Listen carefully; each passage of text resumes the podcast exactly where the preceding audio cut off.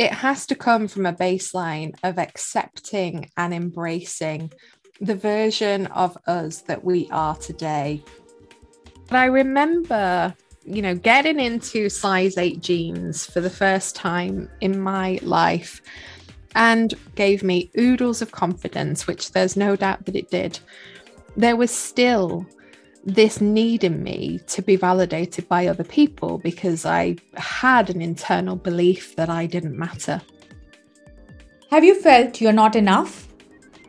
Do you constantly compare yourself with others and feel you haven't achieved the best version of yourself? You're not alone.